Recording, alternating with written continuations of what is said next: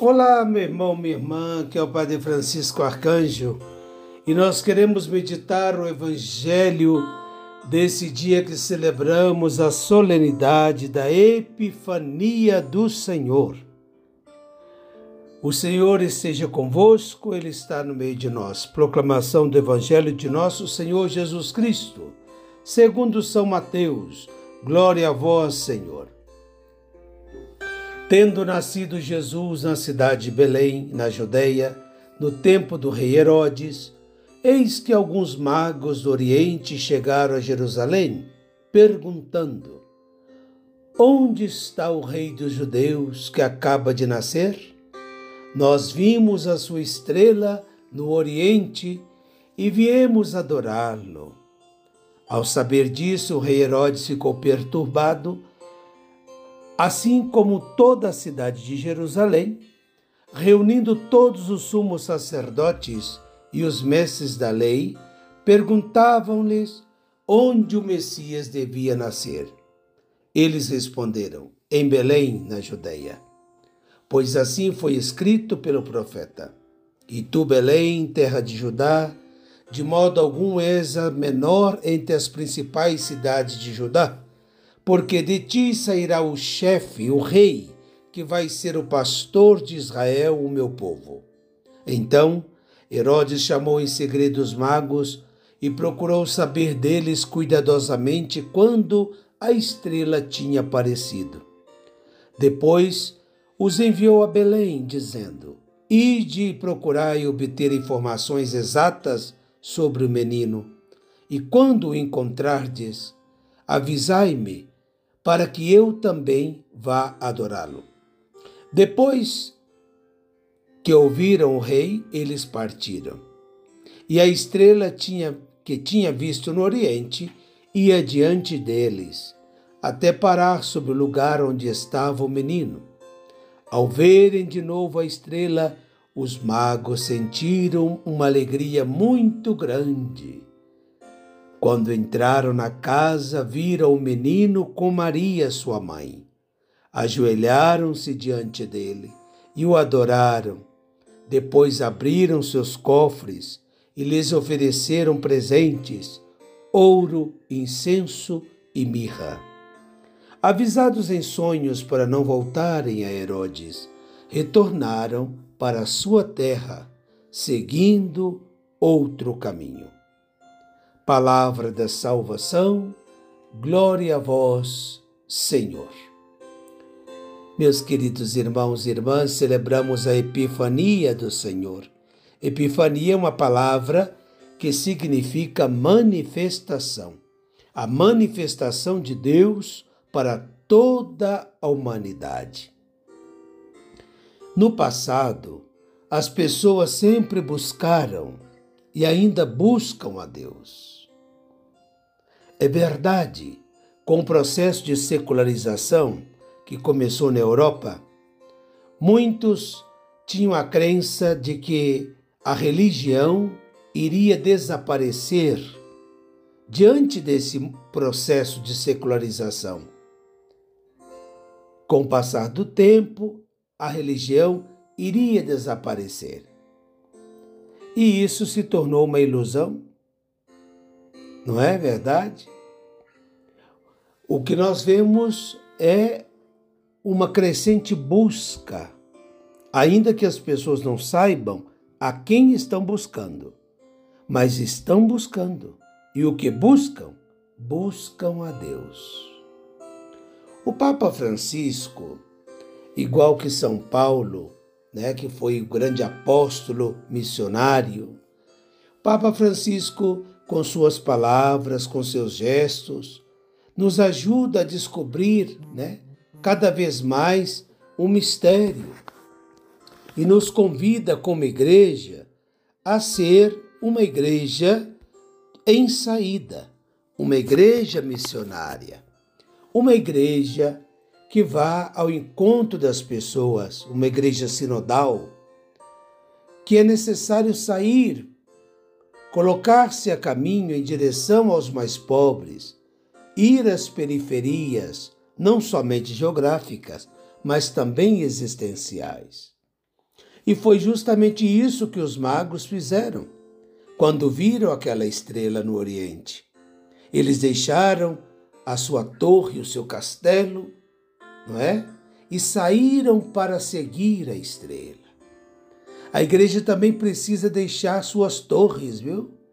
Deixar um pouco a sacristia, deixar um pouco os bancos de comodidade e ir também ao encontro de tantas pessoas que necessitam receber essa boa notícia.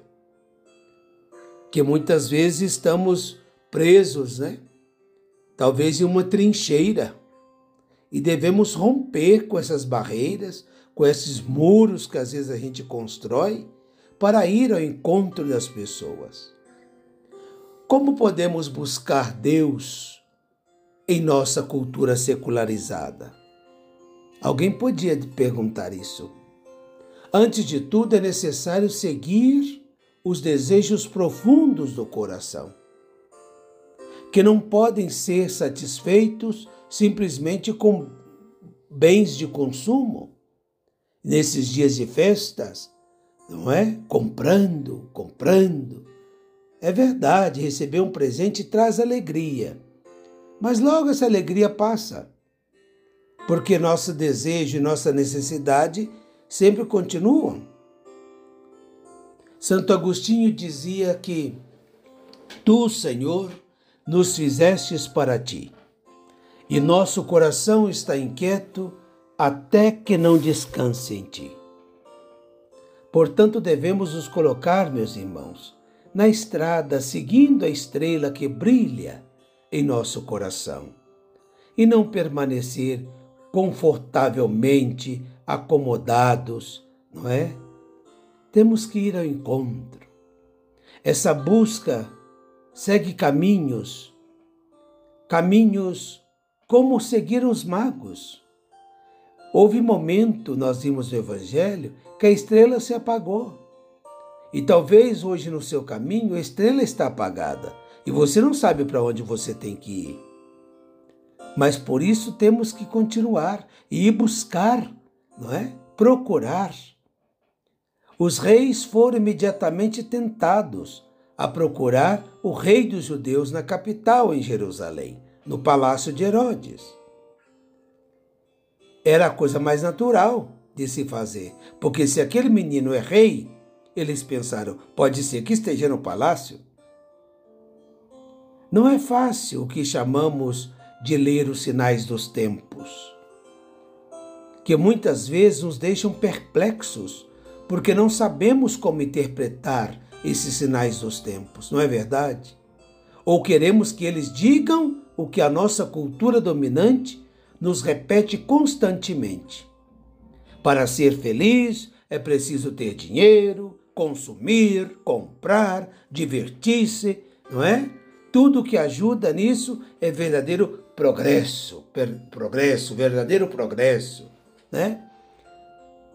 Se você procura um rei, imediatamente pensa que está no palácio, que tem servos, que tem soldados, que está no luxo, na vida fácil. Mas não é aí que Jesus pode ser encontrado. A estrela que nos guia desaparece imediatamente da vista. E para entender esses sinais dos tempos, os sinais dos tempos que nós vivemos, minha gente, é necessário ler esses sinais à luz da palavra de Deus. Mas precisamos de alguém que interprete essa palavra escrita há mais de dois mil, mil anos, não é? É verdade que o grande intérprete das Escrituras é o Espírito Santo e que todos nós recebemos no nosso batismo. Ele é o mestre interior mas ele usa a igreja, a igreja que é mãe, que é mestra, para nos ajudar em nossa busca por Deus. Hoje, com a igreja, estamos ap aprendendo a ler a Bíblia com os mais pobres. Aos olhos de Deus, um vilarejo sem importância como Belém pode ser o lugar ideal para nascer. não há necessidade de um palácio. O quarto de um pastor é o suficiente. E entre os pobres que podemos encontrar Jesus. Aí está Jesus com sua mãe. Aí está ele, na realidade do mundo. Os magos experimentaram uma grande alegria que dá sentido não apenas à aventura que empreenderam em sair em busca do menino, mas a grande alegria que dá sentido a toda a sua vida.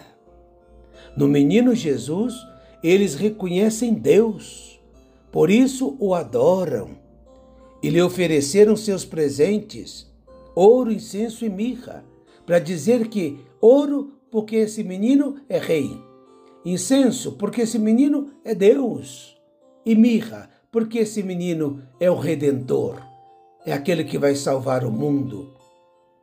Reconheceram naquela criança o nosso Deus verdadeiro.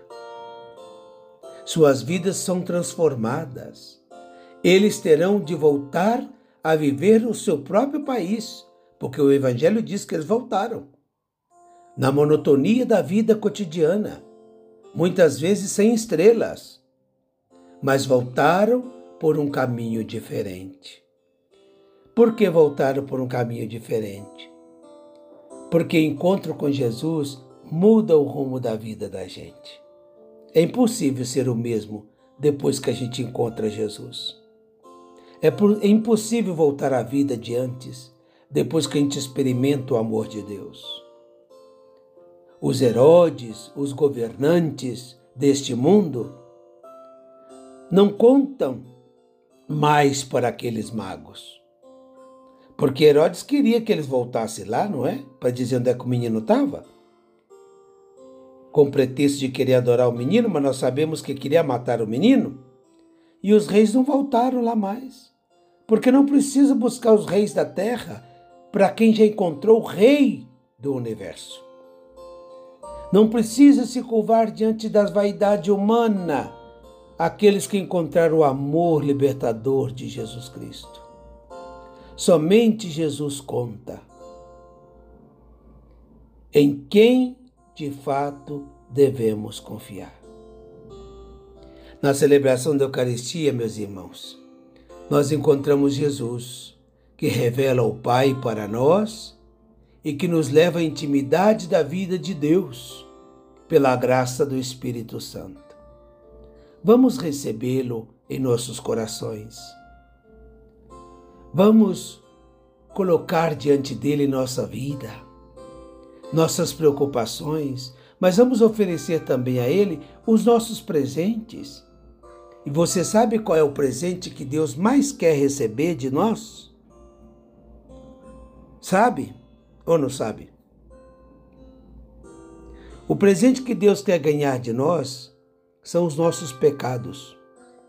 Que nós coloquemos nossos pecados em Suas mãos.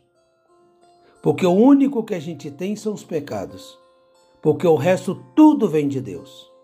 Tudo que nós temos e somos é dom de Deus.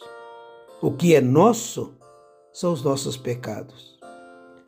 E Ele quer esses pecados para nos libertar e nos fazer verdadeiramente felizes. Que nesse dia da Epifania do Senhor possamos, como os magos, ir ao encontro do Senhor, mesmo deixando que essa estrela nos guie e não permitamos jamais que nada nos roube a esperança. Porque quando a luz da estrela se apaga, continuaremos caminhando sob a luz da esperança. E aqueles que buscam a Deus jamais serão decepcionados. Mas uma vez encontrando com Ele, que nós possamos voltar por outro caminho. Ou seja, com uma nova vida.